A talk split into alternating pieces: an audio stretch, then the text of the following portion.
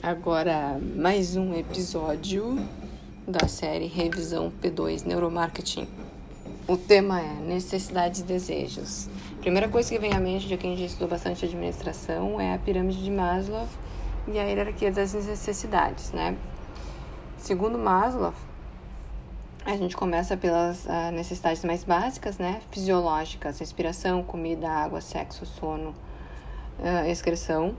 Depois a gente passa para a parte de segurança, né? Segurança do corpo, do emprego, dos recursos, da moralidade da família. Depois para amor e relacionamento, amizade, família, intimidade sexual, estima, autoestima, confiança, conquista, até que a gente chega na realização pessoal, que é o topo da pirâmide. Moralidade, criatividade, espontaneidade, coisas assim. Segundo Maslow, se eu não tiver as necessidades fisiológicas né, supridas, eu não vou adiante. Aí a gente viu que tem outras coisas também que são importantes, né? A gente viu, por exemplo, né, que uh, o que, que é mais importante hoje em dia? As pessoas mudam, os tempos mudam, as necessidades mudam de acordo com o que uh, a gente vai evoluindo também e atingindo maior, mais maturidade. E numa sociedade de consumo, o que, que realmente é desejo, o que, que é necessidade né? O que eu quero muito se torna uma coisa que eu preciso, né? E isso é uma parte também provocada por toda uma questão de marketing, de mídia, de pressão social e de várias influências, vários influenciadores, tanto internos quanto internos, externos e internos.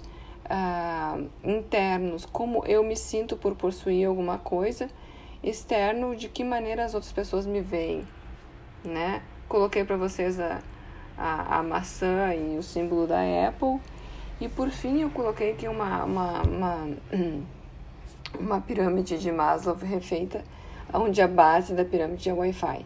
Então a gente chega na casa das pessoas ou em qualquer lugar e pergunta qual é a senha do Wi-Fi para não perder uh, o contato com ninguém. Seja lá por um motivo que for, para não perder contato, para não perder o curso, a aula, alguma coisa a gente está vendo, uma série, enfim, cada um tem as suas uh, necessidades, enfim, né? Uh, as necessidades do ser humano, sim, são limitadas, mas nossos desejos são ilimitados. Isso é importante saber também. A gente viu também uh, que existe, existiram outras uh, formas, né? Além da teoria de, de Maslow, das necessidades, a hierarquia das necessidades, tem outras formas também que foram, foram surgindo ao, ao, ao longo dos anos. Né, para atualizar, no sentido de foi sempre tentar complementar e atualizar alguma coisa que a gente já tem e ver se mudou realmente. Tem entre elas a, a teoria do X e Y, que eu coloquei para vocês em aula, que também parece um pouco engessada, porque ela vê dois perfis de trabalhadores um mais preguiçoso e um mais dedicado. Uh, que mais? Tem a pirâmide que daí foi muito legal, já é uma visão bem mais uh, moderna assim da coisa e mais ligada à neurociência, que é o que a gente está estudando, né? A parte de neurociência relacionada a marketing e psicologia, que é a pirâmide neurológica de Diltz, né? Que ela tem sete níveis de desenvolvimento neurológicos.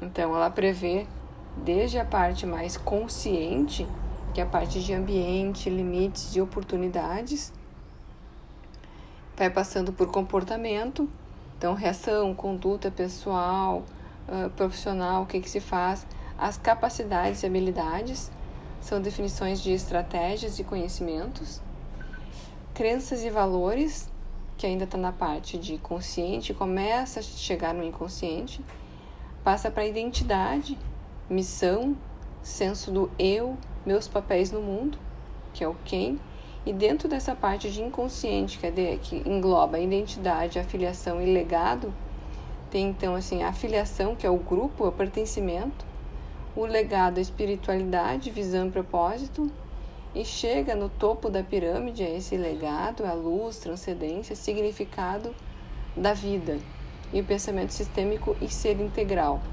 Então ela vê um pouco mais diferente, um pouco mais avançada, eu diria até, que vê a parte de espiritualidade, que lá de Maslow não tem. Mas, por exemplo, tem em comum a identidade, missão do eu, crenças e valores, motivação, permissão, pertencimento é muito parecido, comportamento também é muito parecido. Elas têm algumas coisas assim similares. E existem duas premissas básicas para essa pirâmide de Dilts. A primeira dela é que um problema a, acontecendo, né, ele começando a existir em um determinado nível, ele só será resolvido no nível seguinte. E a segunda premissa é que as mudanças acontecem em determinado nível e elas irão influenciar e alterar os níveis anteriores, certo? Por que, que a, o problema só vai ser resolvido no nível seguinte? Porque aquele problema aconteceu quando existia um nível de maturidade. E esse nível de maturidade só vai adiante no próximo nível. Então aí eu vou ter maturidade para resolver aquele problema que aconteceu no nível anterior.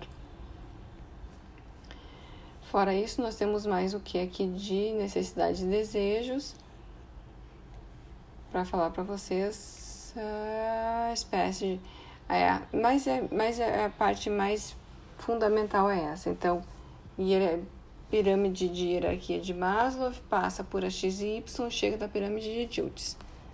Falou, pessoal.